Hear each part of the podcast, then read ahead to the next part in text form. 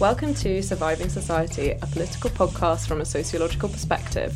I'm Saskia. I'm Chantelle. Tissot.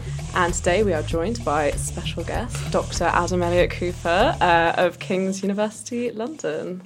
Uh, thanks so much for having me on today, guys. Um, so, we're going to kick off today with talking a little bit about policing. Uh, I don't really know what to ask. What do you think about the police, Adam? Well, no, because when I first saw you, Adam, sorry, just to just cut in straight, straight away there, you were lecturing about the London riots and talking about policing.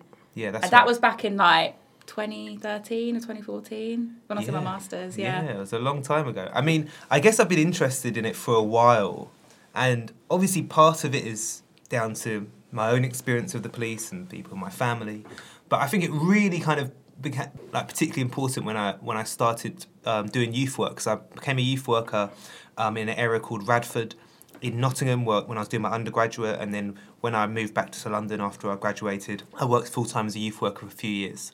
And I was always really interested in engaging young people in, in social issues. And so, you know, I tried to talk to them about class and, you know, class inequality, and they, you know, they'd be like, oh, come off all that. All that stuff, man. You know, I'm going to be rich one day. I'm going to work hard. I'm going to do this. I'm going to do that. And I tried to talk to them about race and racism, and they'd be like, "Oh, come off all that black stuff, Adam, man. You're always going on about that black stuff all the time. Jeez."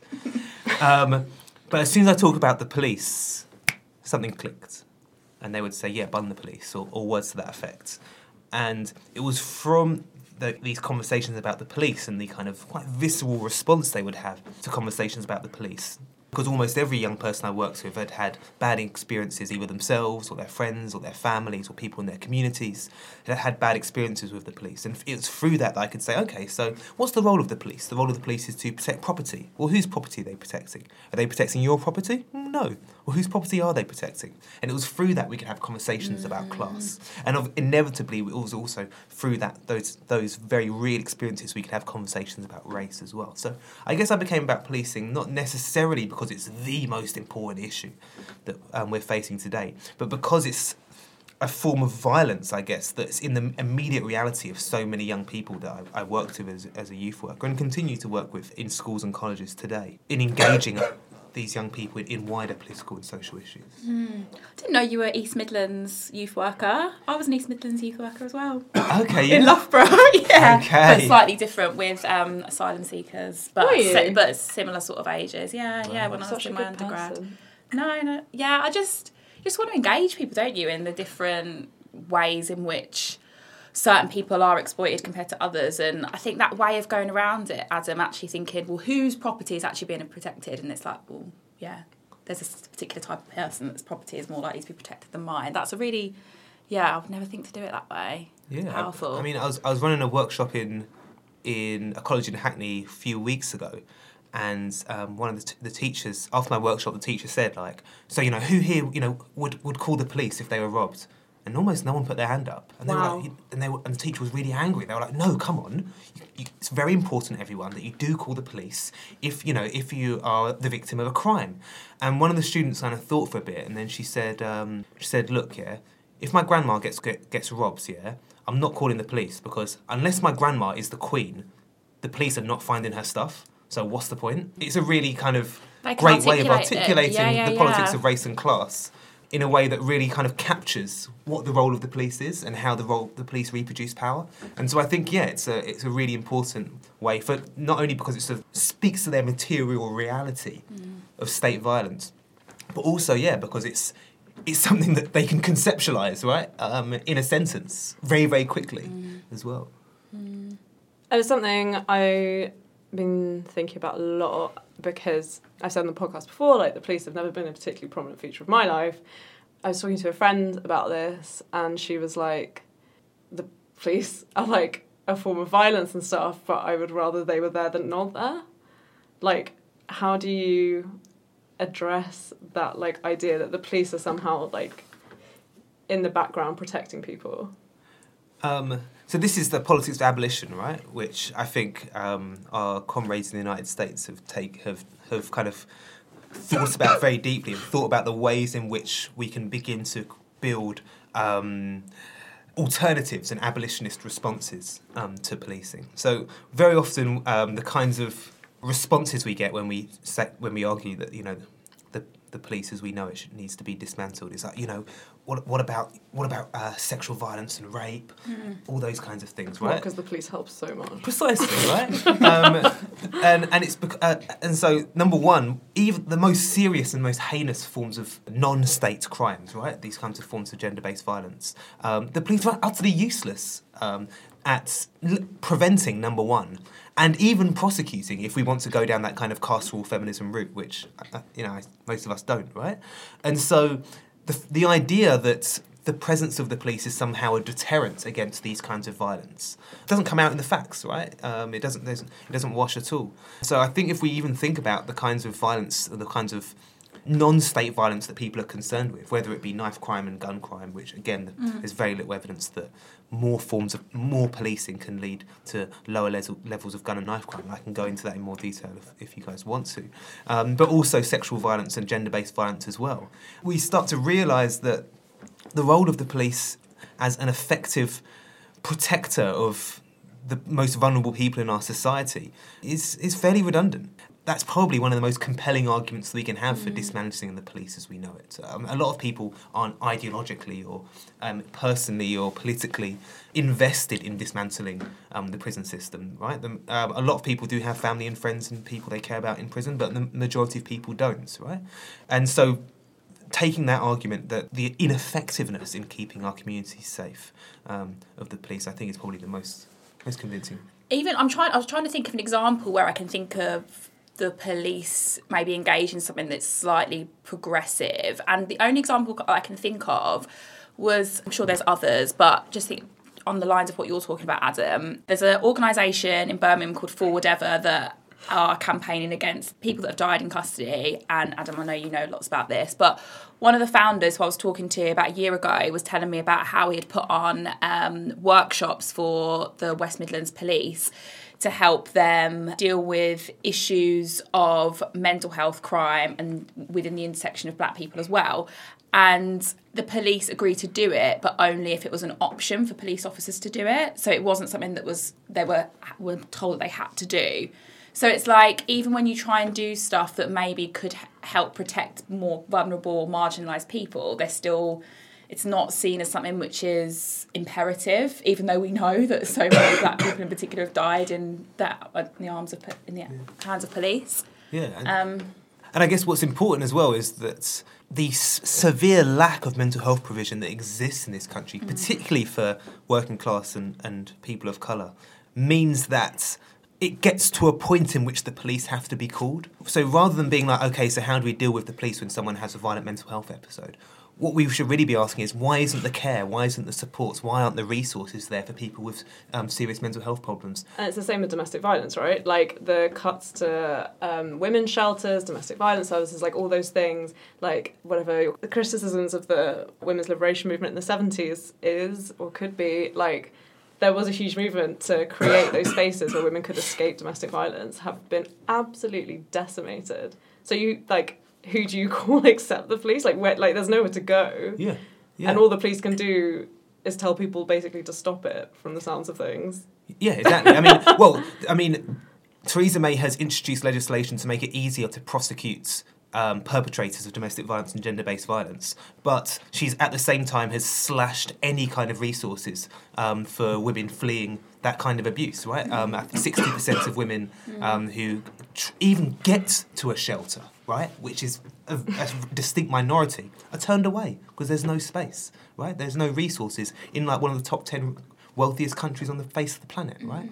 So, uh, on the one hand, yeah, Theresa May can wax lyrical about how she's going to, you know, fill up our prisons with all of these people committing domestic violence, but she's not interested at all in any of the kind of social infrastructure that, number Yeah. one, and most importantly, can help to train um, boys and young men and un- to unlearn the patriarchy that leads um, to gender-based violence, and if not that initial um, intervention, then at the very least provide the kind of services that women who are experiencing that kind of violence can can, can use to escape from. from Yeah.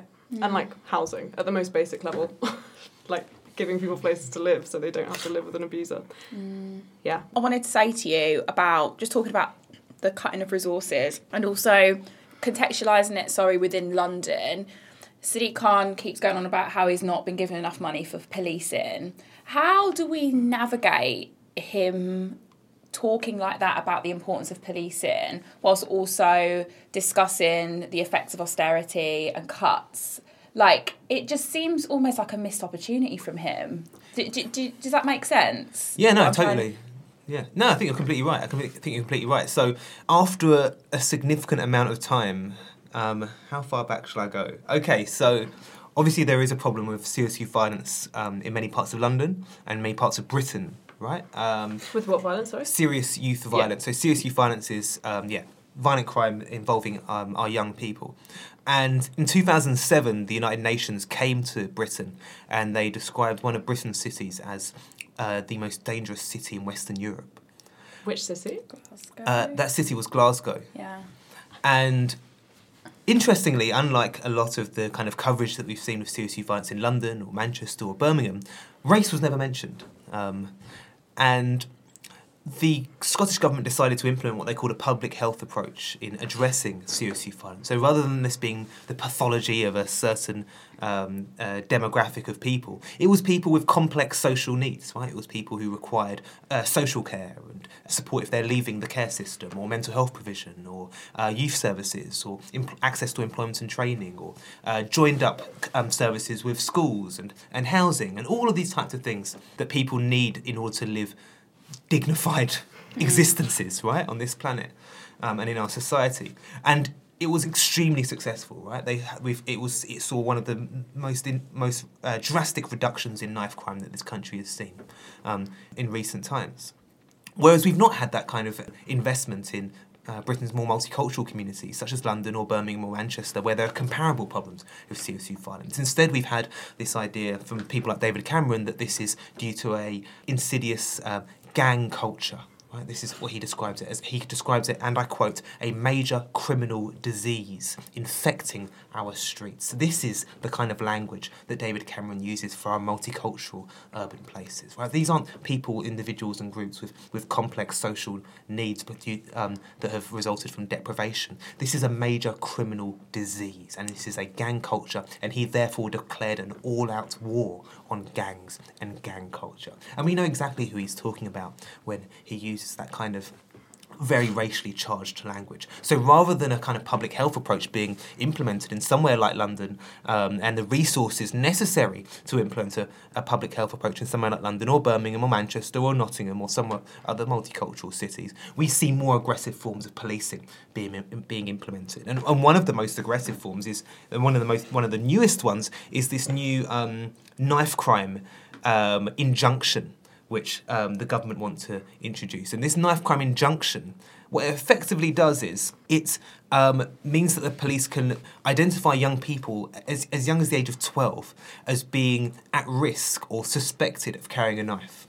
So they don't have to have been caught carrying a knife, but they can be suspected of carrying a knife. And they can be suspected because of the police have viewed on social media or uh, YouTube videos they might have been identified in, or people that they associate with in their school or their community centre, or their, who their cousins are or who their siblings are. And so, therefore, injunctions can be imposed on these young people which prevent them from using social media, prevent them from going to certain places, speaking to certain people, similar to the kind of ASBOs introduced by Tony Blair um, not too long ago. Um, and if they break those injunctions, they can receive up to two years in prison. So, theoretically, this law can be used, this power can be used, this legislation can be used in order for 12 year old children who have not committed any offence to be put into prison for two years. It's, this is it's, sorry, Adam, to cut you, but it's just so familiar. Like it's it reminds me of the seventies and eighties. It's like we're go- it's like coming back full circle. Like sus laws. Like I know it's slightly different. This is arguably maybe worse that we've ever seen.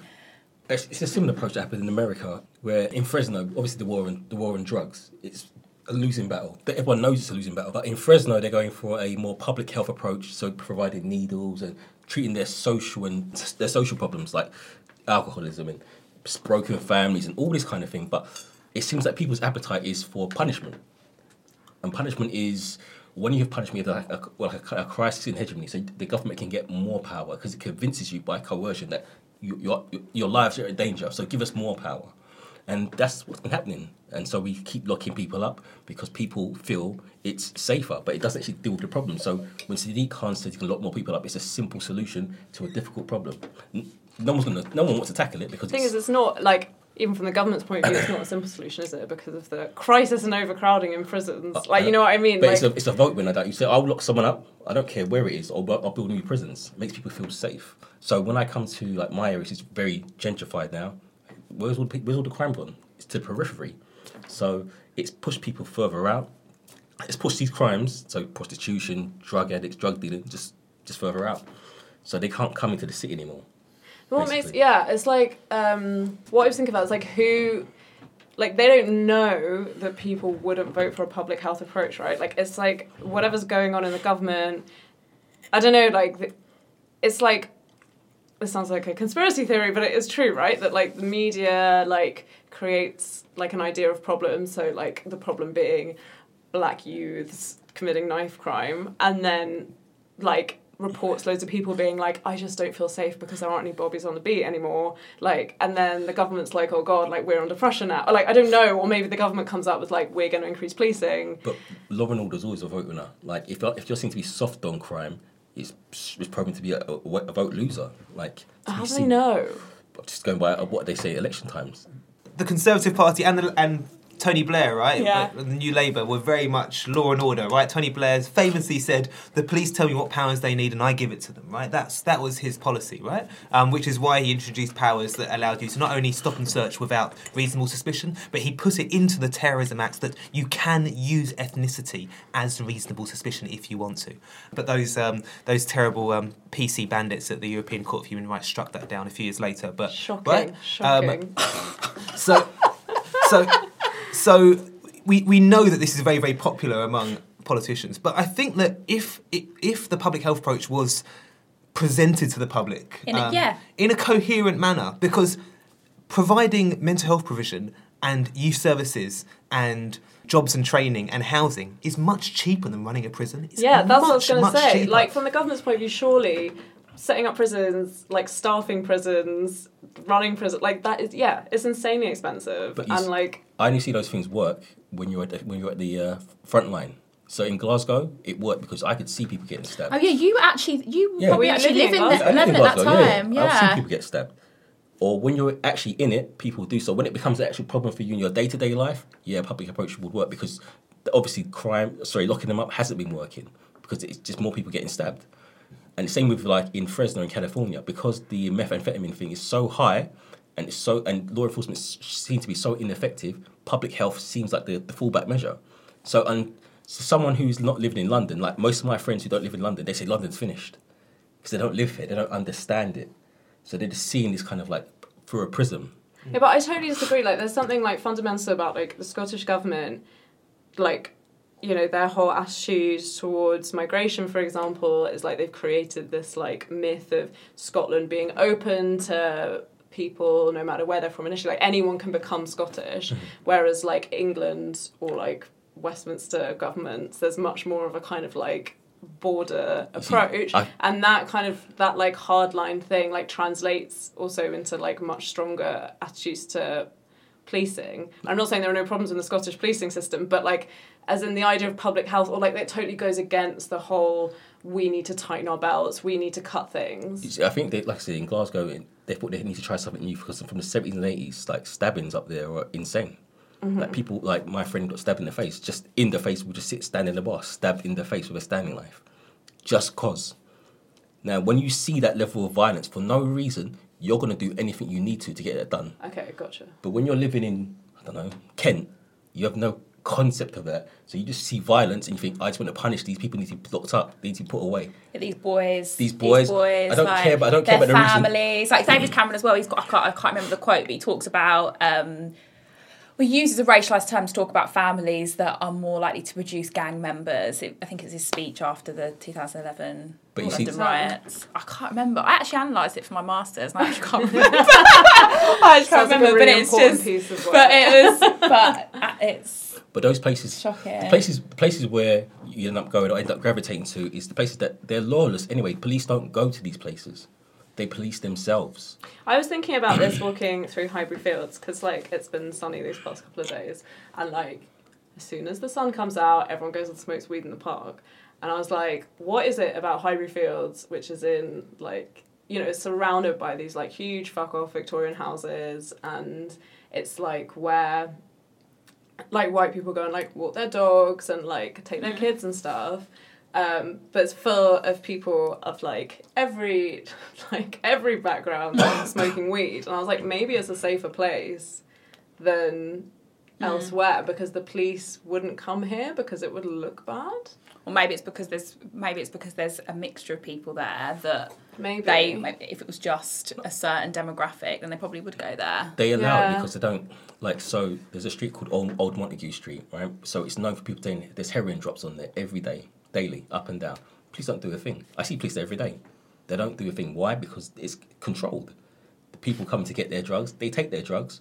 There's no problems. There's no issues. They they allow that to go on. There's police there every day. Don't do a thing. And this is heroin. And these are people are usually homeless, or they're definitely part of the underclass. And there's a halfway house just across the road.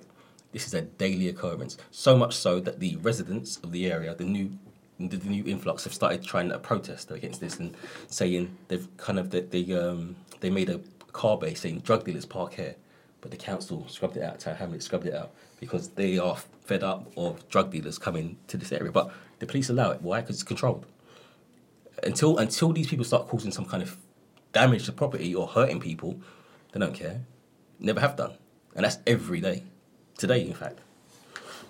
So perhaps when it's young people, when it's young black boys, that that gives it's it's got more of a there's more capacity to use that in a way to further demonize, racialize a particular group. Like I don't know, like do you know what I mean? Like so when we see on the news people like young boys dying. A guy called Robbie Shilliam wrote a book called um, uh, Race and the Undeserving Poor, which was published um, just last year. And what he does is he talks about how the dichotomy between people who are deemed to be deserving poor and undeserving poor is intrinsically linked with race.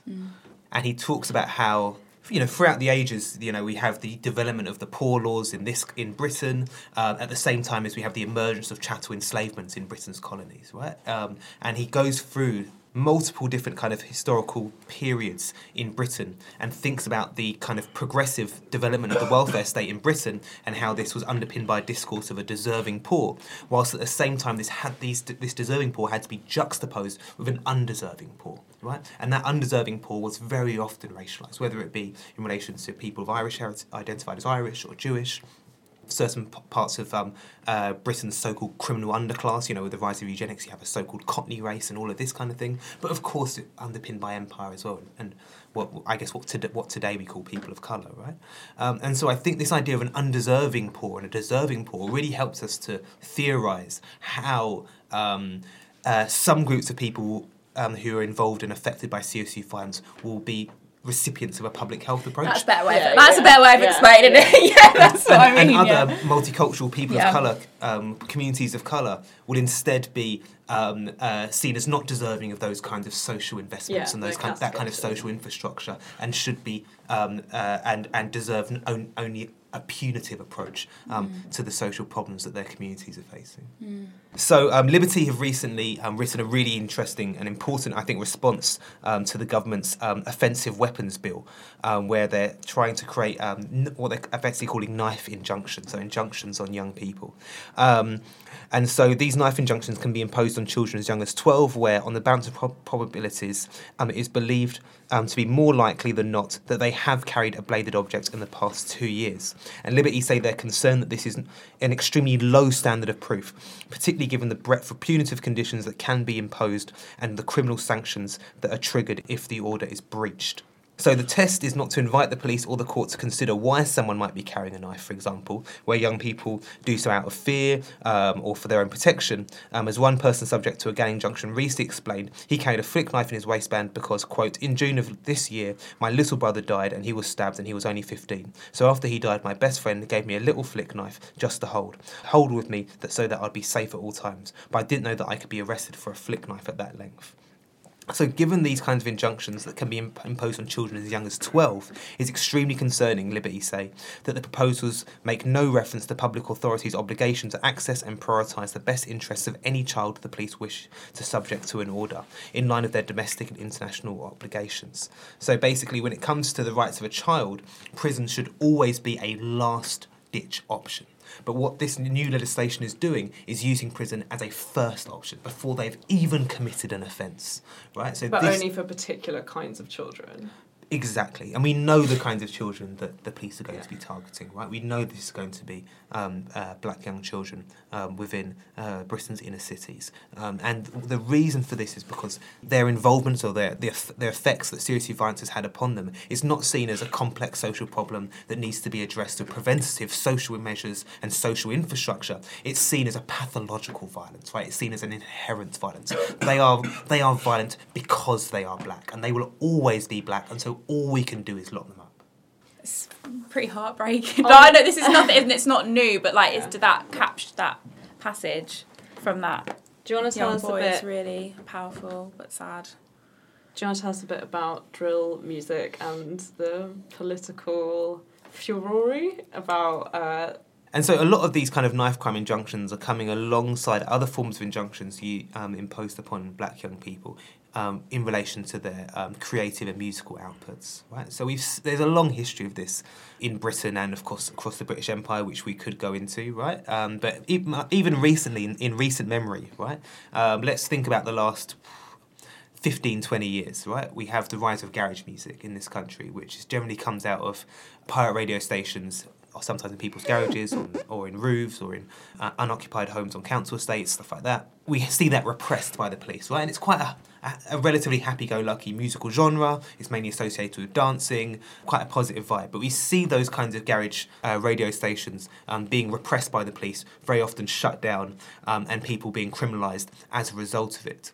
And so what emer- criminalized under what kind of? so because these are these are not registered um, radio stations, right? Okay. So they can be so those radio stations can be shut down, and some of the raves might not necessarily be licensed, or there might be people who might um, have you know be taking drugs and other forms This of is your era, criminalised stuff, right? I remember. So was at all the raves. yeah. Um, and so you got that. You have that. And so what emerges from that, from garage, right, as almost a response to this, is grime music, right? And grime music is.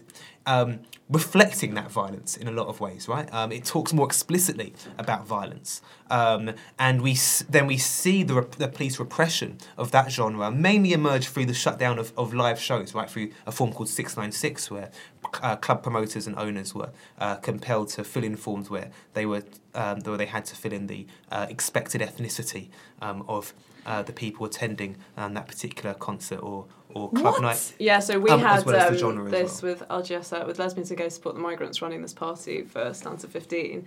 Um, it was in Bethnal Green, so it was Hackney Council.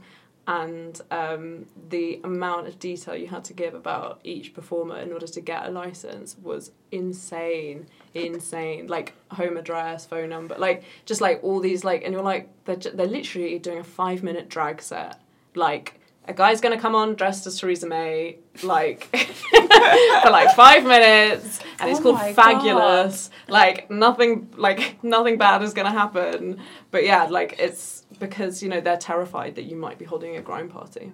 Yeah, and so it got to the point where even two artists, JME and Big Narstie, who were doing a show at the Barbican, a very bourgeois um, art centre. That's where my right, in school cen- was in central London, had their show in the Barbican shut down by the police. on the night.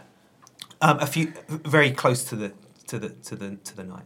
Um, there's a documentary about it called Grime versus the Police, which you can find on YouTube, presented by JME. So if people want to learn more, they can um, check that out. Right. So we have the repression of this genre, and of course, people um, um, groups like So Solid being shut down. We have our own governments trying to shut down artists like Giggs. Right. Wait, isn't so solid? It's No, not it's your cousin, was it? T- roll No, deep. roll no, roll deep. Roll Deep. Sorry.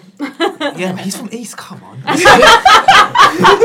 So solid in my area, Battersea. oh, yeah. Sorry. Um, and so we have this emergent genre coming out of this the repression of grime now, which is drill music, right? Which draws upon uh, the drill music from uh, the south side of Chicago in the United States, um, ref- and which again reflects a more even more visceral violence following the kind of the layers of violence that we've seen um, time after time. And so what the police now are doing is um, imposing gang injunctions um, on drill artists. So these are drill artists who don't have any criminal record, let alone a violent criminal record, um, they, and the police can't. Um, they haven't incited violence within their lyrics because if they had incited violence within their lyrics, the police would arrest them for inciting violence. So inciting violence, people don't know. If I went on to, if on this podcast um, I said um, everyone should go out and kill Joe Bloggs, Joe Bloggs could take a, could go to the police and be like, Adam is inciting violence against me, um, and the police could arrest me for inciting violence, right?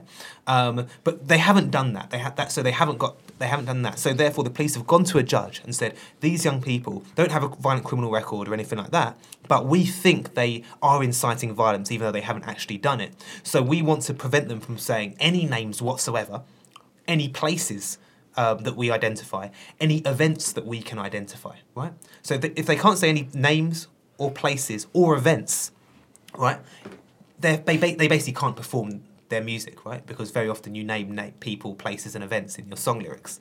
Um, and so they have those injunctions imposed upon them. They therefore they get a gig at a music festival or something like that, as recently happened with uh, Skengdo and AM. Um, someone vi- films it on their phone, the police find it on YouTube, and then they arrest them and give them um, suspended prison sentences. Right? So the, this is people who have not committed a single offence, let alone a violent offence, being given suspended prison sentences. Right?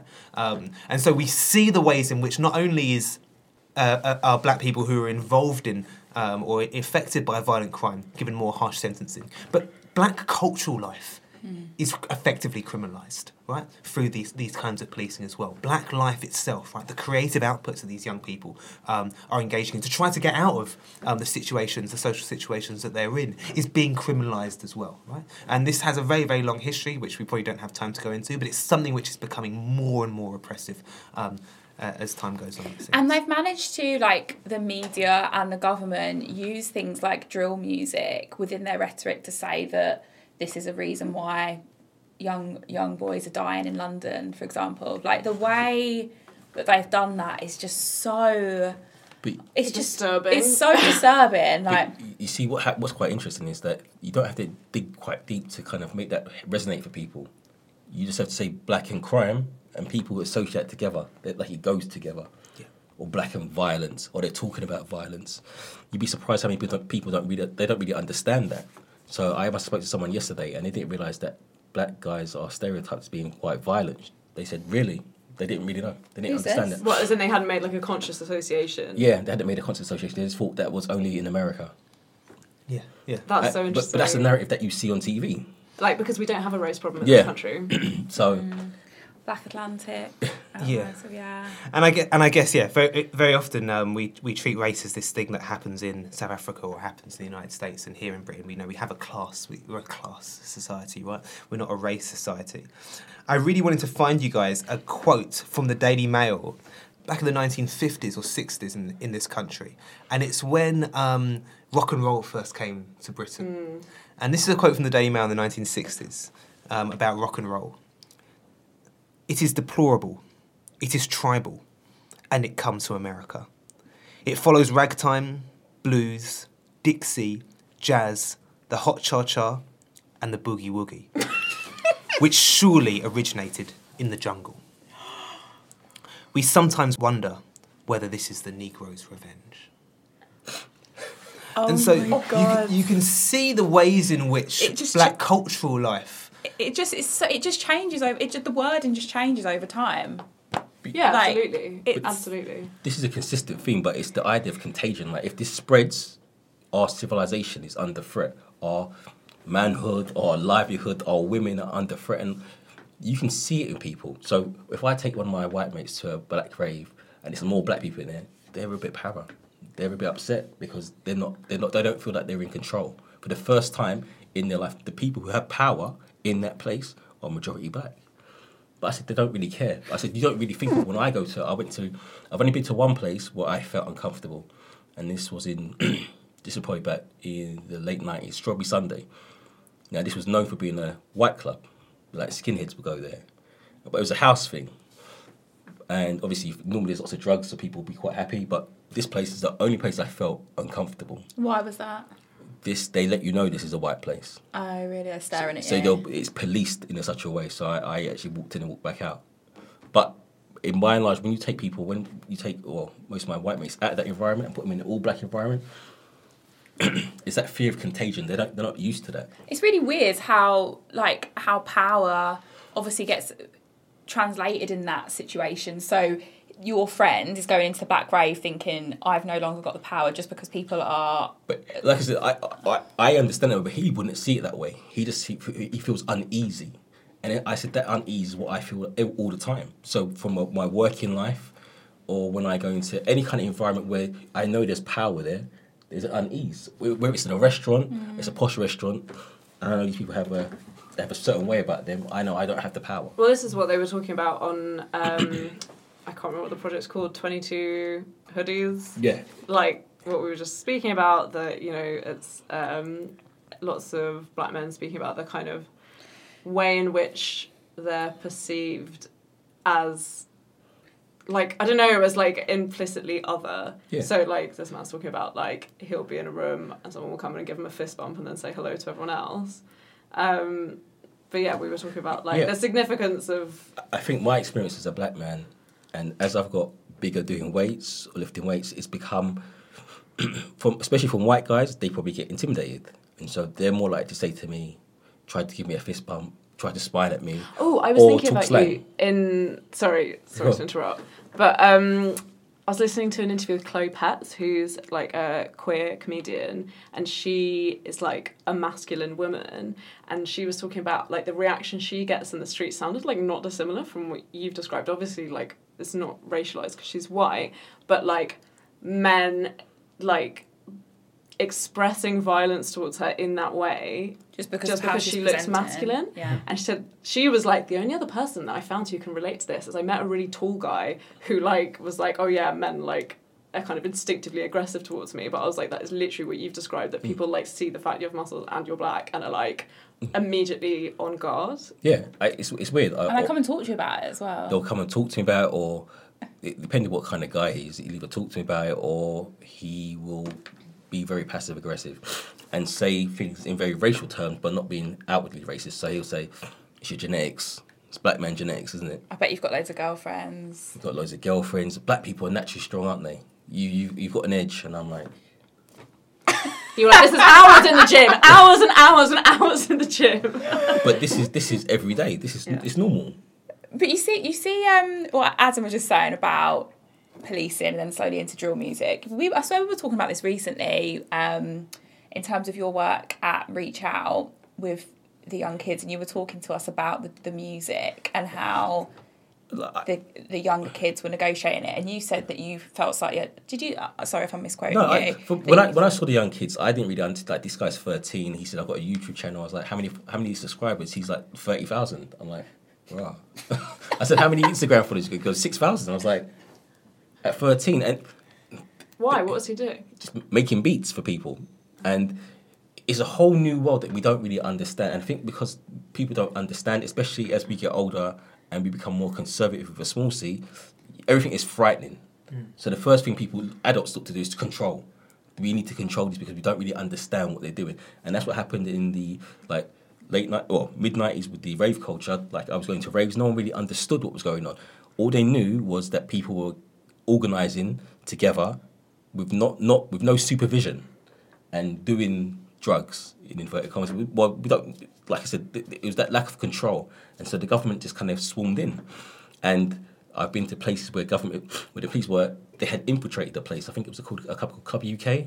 It's probably about 1997, and um, the police are actually in the rave, in plain clothes, and then they turn the lights on, they put their jacket on, and no one was doing anything particularly bad. I've been out on a Friday night and see more violence when people are drunk, but because that lack of control, that lack of that they, it's the unknown that they don't like. so they turn the lights on and kicked, every- kicked started being violent. Well, or- they well they seized everyone drugs, arrested people, and uh, I don't know how they made that choice because everyone was carrying drugs. So who do you arrest?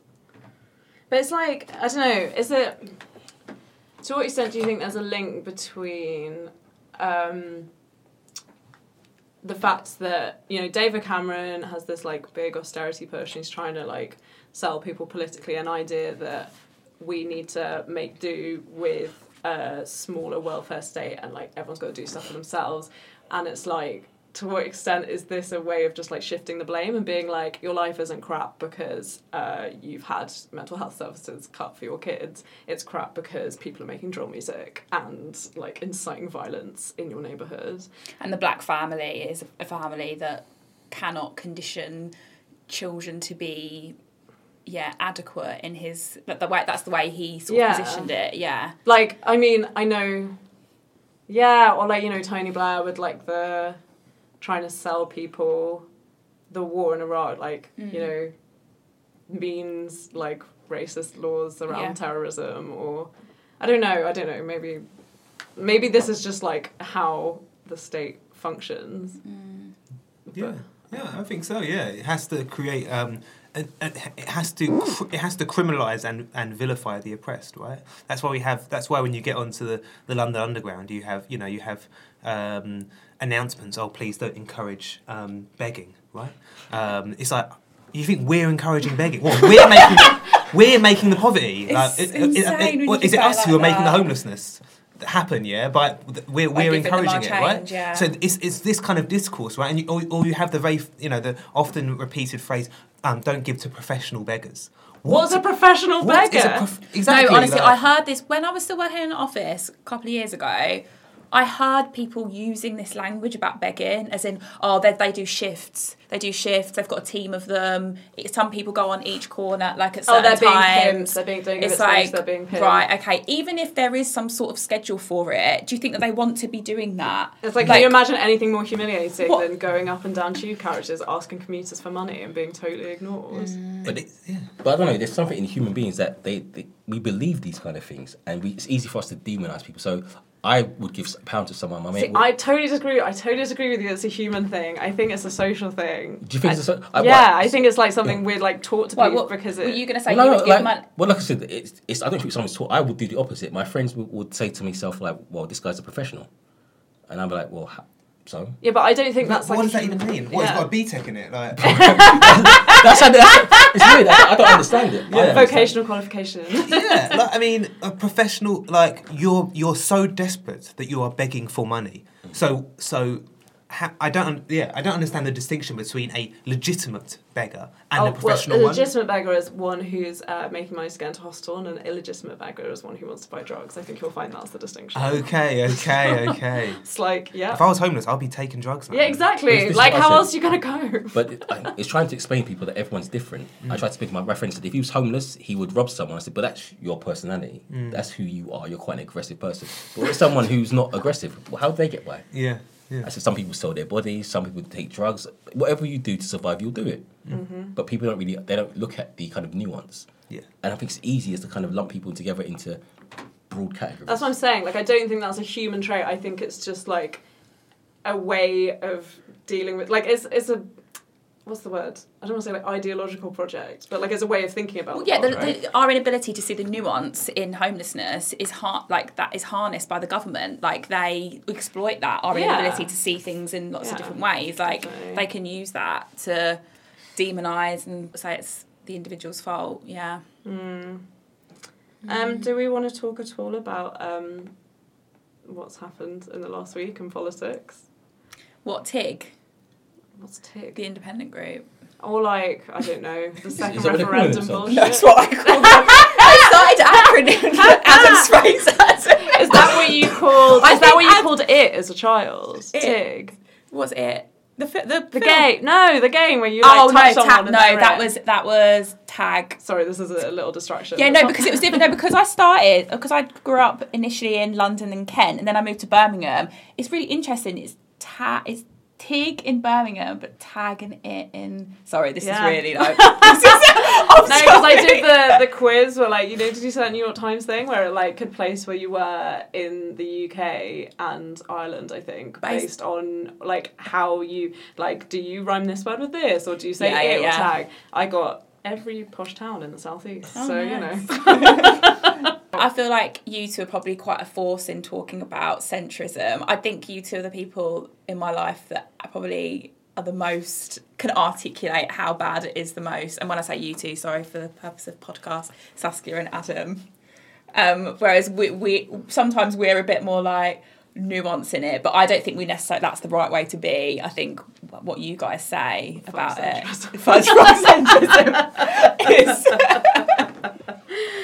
Uh, why? What are your thoughts, Adam? On I mean, I think the problem with centrism is it generally um, distinguishes itself with the left, not ne- not really Yeah. right, it uses yeah yeah yeah yeah. Yeah. Yeah. right? So like the like identi- like so so centrism emerges from either kind of breaks with like the rebuilding of the Labour Party under um, uh, Tony Blair, i.e., taking power over a left a, a nominally leftist organisation or a relatively leftist organisation and shifting it to the right, or as we've seen with the emergence of the independent group, breaking away from a, a leftist um, organisation and moving to the right. So Um, yeah, the independent group, just in case people have not been looking at the news, is not a new political party. It's a group of independents, mainly from the Labour Party, who have made a very cynical career move, as far as I can tell, of just being like, we don't think that Jeremy Corbyn is doing the right thing as regards to Brexit. But they have like no policies in common. There's no, there is no like commitment to anything behind any of them. Like it's the most vacuous and, political oh, statement. and they said that Labour's too racist as well. yeah. Yeah. Um, and like, and I think and they they they they also also his um, Jeremy Corbyn's line on foreign policy. They say that Oh, Jeremy yeah, Corbyn's yeah. a threat to national security um, because of his position, his criticism of NATO, and his other criticisms of um, foreign Trident, interventions and, yeah. and things like Trident as well. Mm-hmm. Um, and the and the other thing they say is that um, he's making too many promises um, that can't be kept, such as nationalisation of key public services and, and things like that as well. So it's it's economic, it's foreign policy, and it's and it's and it's his position on Brexit. Which interestingly, as you know, in the last few days, um, Jeremy Corbyn has in the Labour Party have actually said. Um, they in, would, in principle, back a second referendum. Um, Do you think that that's? Do you think they've done it because of what happened last week? Probably. yeah, I think in some ways they have done it because of what happened last week. Their hand. Um, in some ways, he's, or maybe they're just trolling them. They're like, okay, you. I did think that. Like, like I don't know. What you say what you want about Jeremy Corbyn. I don't think he's a stupid. I don't think he's stupid. Like it does. It seems quite um, naive to think that he's just done it because Chuka no, no, said no. I'm leaving. He's definitely done it. Yeah. Yeah, to wind them up, or to be like, oh fuck, we're hemorrhaging Yeah. MPs. What I Bit of both. really don't get is how they can leave and there isn't a by-election. How can you elect someone on a manifesto and then they can totally change their mind? There's so many of them are going to lose their seats. I think there are like even if you look at like the um, who is it? I can't remember his name. I think the one that's in one of the Liverpool seats. Oh, I can't remember. One of them basically has got a, like a solid Labour seat. Mm. A Chuka as well. Like his is majority. your MP? no, Streatham. Um, oh. His majority went up so much in 2017. He thinks that's just because of him. Like it's just I don't know. He's such a smooth talker. But th- they will all lose their seats in the next election. I think Richard Seymour wrote an article that said, like, you know, how many trade unions are going to back the independent group? How many, like, Yeah, they'll just councils? put up new MPs, surely. Yeah, exactly. Like the Labour Party will. Yeah, yeah, exactly. Um, like, yeah, the, the number of people who will win their seats could be, you know, you could count it in binary, right? It's not going to happen, um, is what Richard Seymour said. So, and I think, and I, and I, and I broadly agree. So, I, I'm not really sure what they're going to do. That's what I mean. What's the Um, plan? Like, I, like say what you want about a Chuck Up. I think I don't necessarily think he's not stupid. So when I saw what he was saying and his speech, I was like, "Are you?" I don't understand like Chuka's rationale. Like, I have not necessarily been someone that has been overly critical of him. Obviously, like he's a Blairite and has been whatever, but it just seems really short-sighted of him to. Well, leave what- the yeah. Labour Party. I just, it just, I just didn't really add up for But me. this is what was going on in my head. It's like he didn't run for leadership. Like for whatever reason, can't run for leadership. He'll lose. Yeah, exactly. So, what's he doing going independent unless he doesn't want to be re-elected? I, I personally, I think they can't remain members of the Labour Party under Jeremy Corbyn because they can't they can't stomach his policies like Yeah, ta- like right. high taxes on the rich, high corporation tax, Yeah. um, anti NATO and basically anti like killing Arabs, right? They can't stomach it, right? Um, so there's that aspect to it. So they they can't be a member of part like. Chug- Sugar said there is a serious possibility that Jeremy Corbyn could be the next prime minister, and I cannot be a member of his party whilst he is prime minister of this country. I cannot do it. Yeah, they joined under Blair's centrist project. So, Exactly. like, for them to then be like, okay, we're going to go back to the old days of trade unionism, of like hardcore left wing politics, is like repulsive. Exactly. So he's going to go into doing um, after dinner speeches, management consultancy, um, you know, everything that Make a fuck people ton like. of cash. Yeah, people, and people will be like, and you left Jeremy Corbyn's Labour Party because you could. So, like, Yeah. he's demonstrated publicly yeah, his. Exactly. All of that, like, so, so we know that like the capitalist class is divided over Brexit, right? Some sections of the capitalist class want Brexit to happen, other parts of them don't. He's obviously in the camp that of the capitalist class that doesn't, and they will reward him, Yeah. right, for standing up um, to the Labour Party, right? They will reward him for breaking away and leading that contingent in favour of the European Union. I'm sure that he'll be rewarded um, uh, very, very well, and I'm sure he's been advised by Blair, and I'm sure he's been advised by Alastair Campbell. I'm sure he's been advised by because these are the these are the faces of Remain, right? Yeah, yeah. Blair and Alastair Campbell, they're the faces of Remain. They're the people.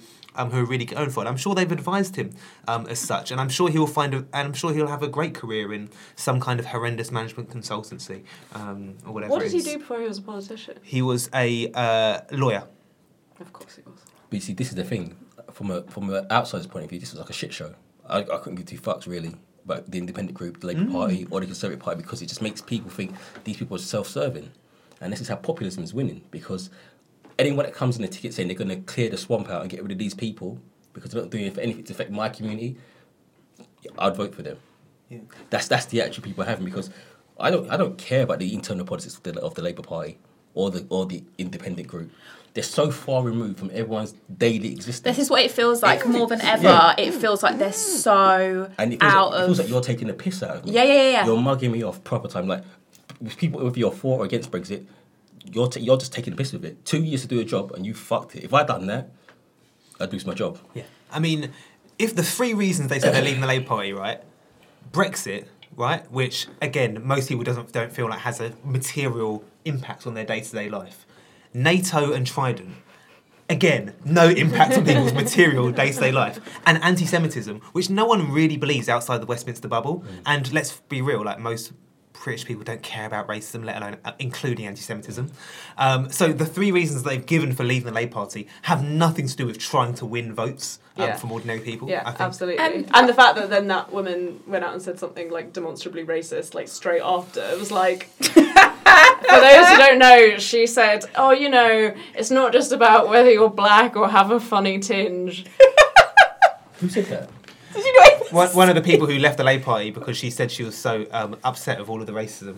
Well, like this was like three hours after they announced the independent group. Yeah. It was Fun. three. Yeah, it was. Although, three like, hours. as me and my sister were saying, like, in a way, we've always struggled to identify, like, what way we're, like, not white, and Funny Tinge kind of, like, sums it up. it dep- yeah. Oh my god. I, one of the things that I was thinking though about them, and I heard this on the radio, and I wanted to check with you guys if it was true. I- Obviously, I can Google it, but I wanted to ask on this podcast.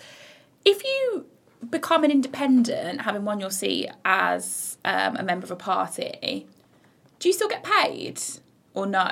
oh, yeah, who pays you? No, because I don't think you. I don't think you get. I don't. I don't know if you have a salary anymore. No, 'cause do it's you? Westminster who Are you pays sure? you. No, because they were saying they were saying on the radio um, that they've got enough. That the people that have left, effectively showing that they have enough wealth to, to be an independent candidate. And I was like, what does that mean that they don't get No, a that's salary? for campaigning. What's that? Oh, com- campaigning. Exactly. Which in itself is like like you're be you're just basically saying, look, I've got enough money to be an independent. I'm appealing to this particular type of pe- this particular type of people, middle class.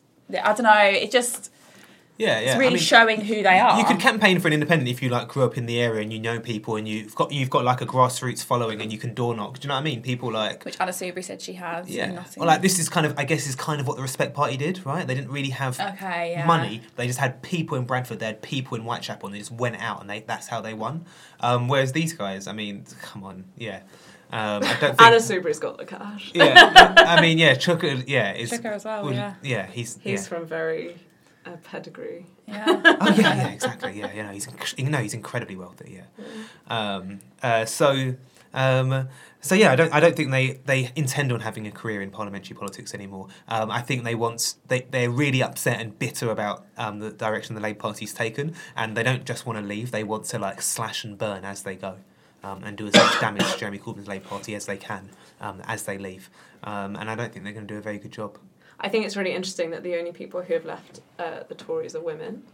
Like, there's something very telling that um, it makes me think of like all my friends who've gone and worked in like offices find that it's the other women who are most like openly misogynistic and like policing other women's bodies and the way they behave and like It's like when I got trolled for saying Theresa May is one of the, some part of Theresa May is a woman that doesn't understand the experiences of women.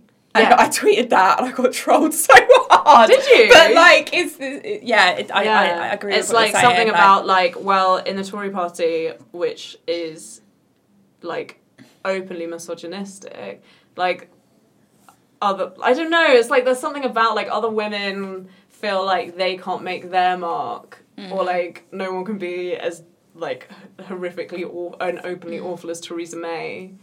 Like there's only room for one Mm. horrible woman in the Tory party at a time. Mm, mm.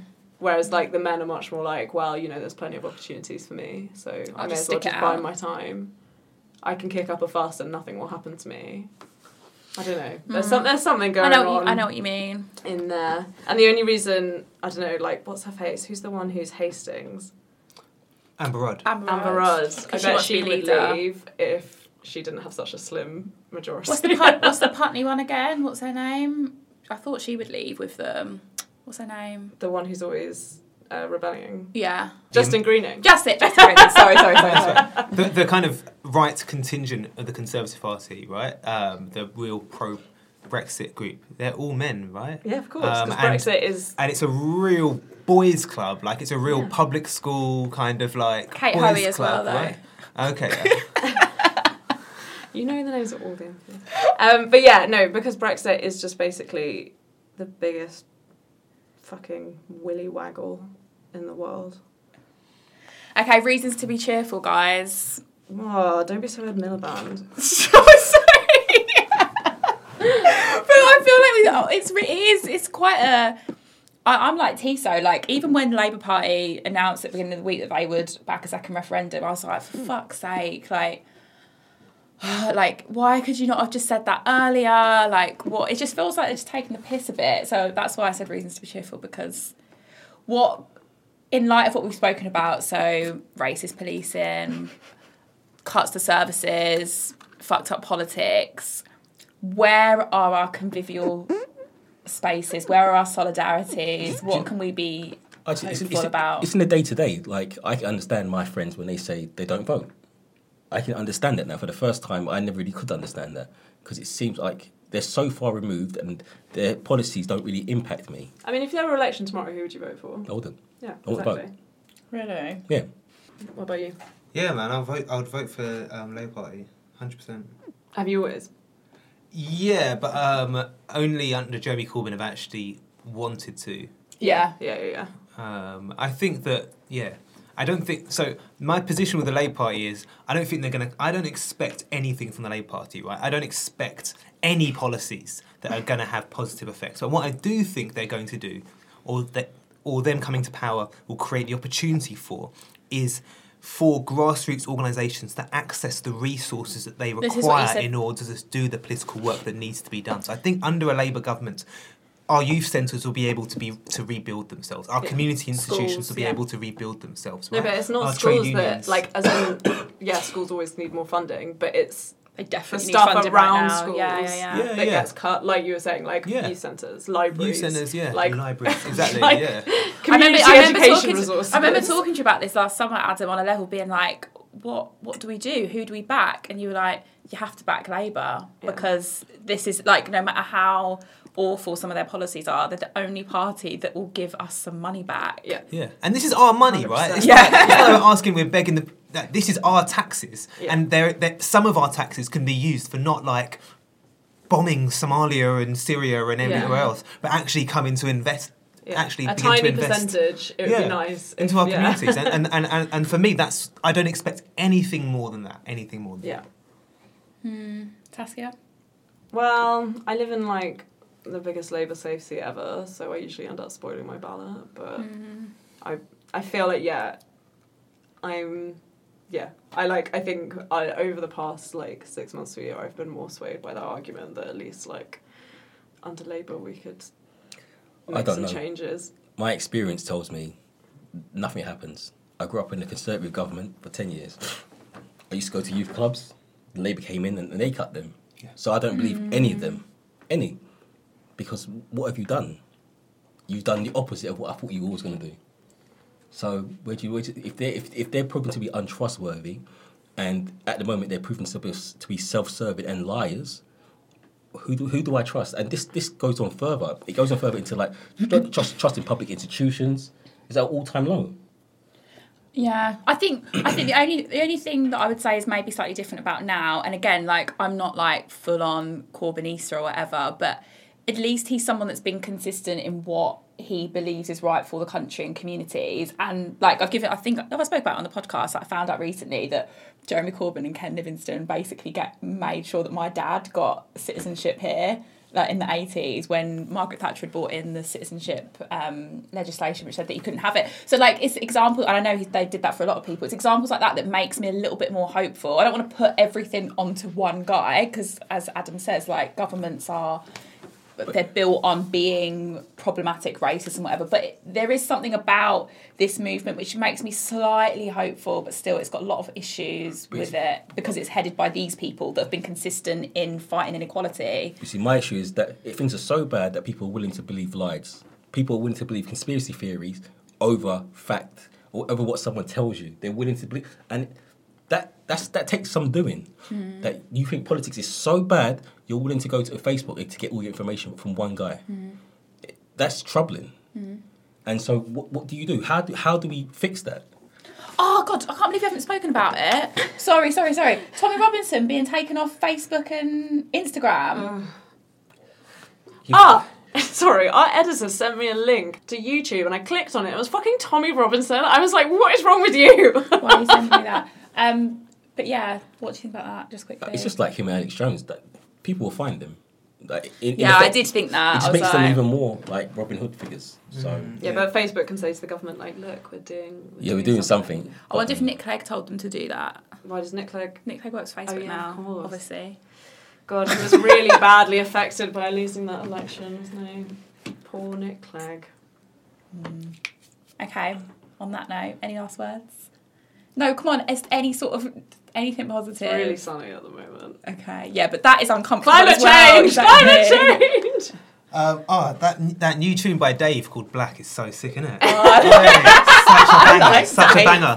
When I when I re- when I watched that video, I realised that artists and our musicians can conceptualize the politics of race so Dave is much amazing. more coherently than so many of the textbooks that I've like struggled and like battled over. Right? I feel like.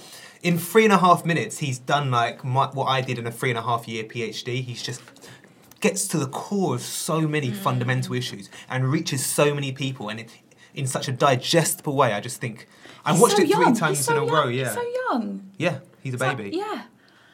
Mm, and yeah, okay, so the message is listen to Grime because it's going to tell you. Is it? Oh, yeah, I'm gonna. I'll, I'll, I'll play it We'll you when send we you. go outside.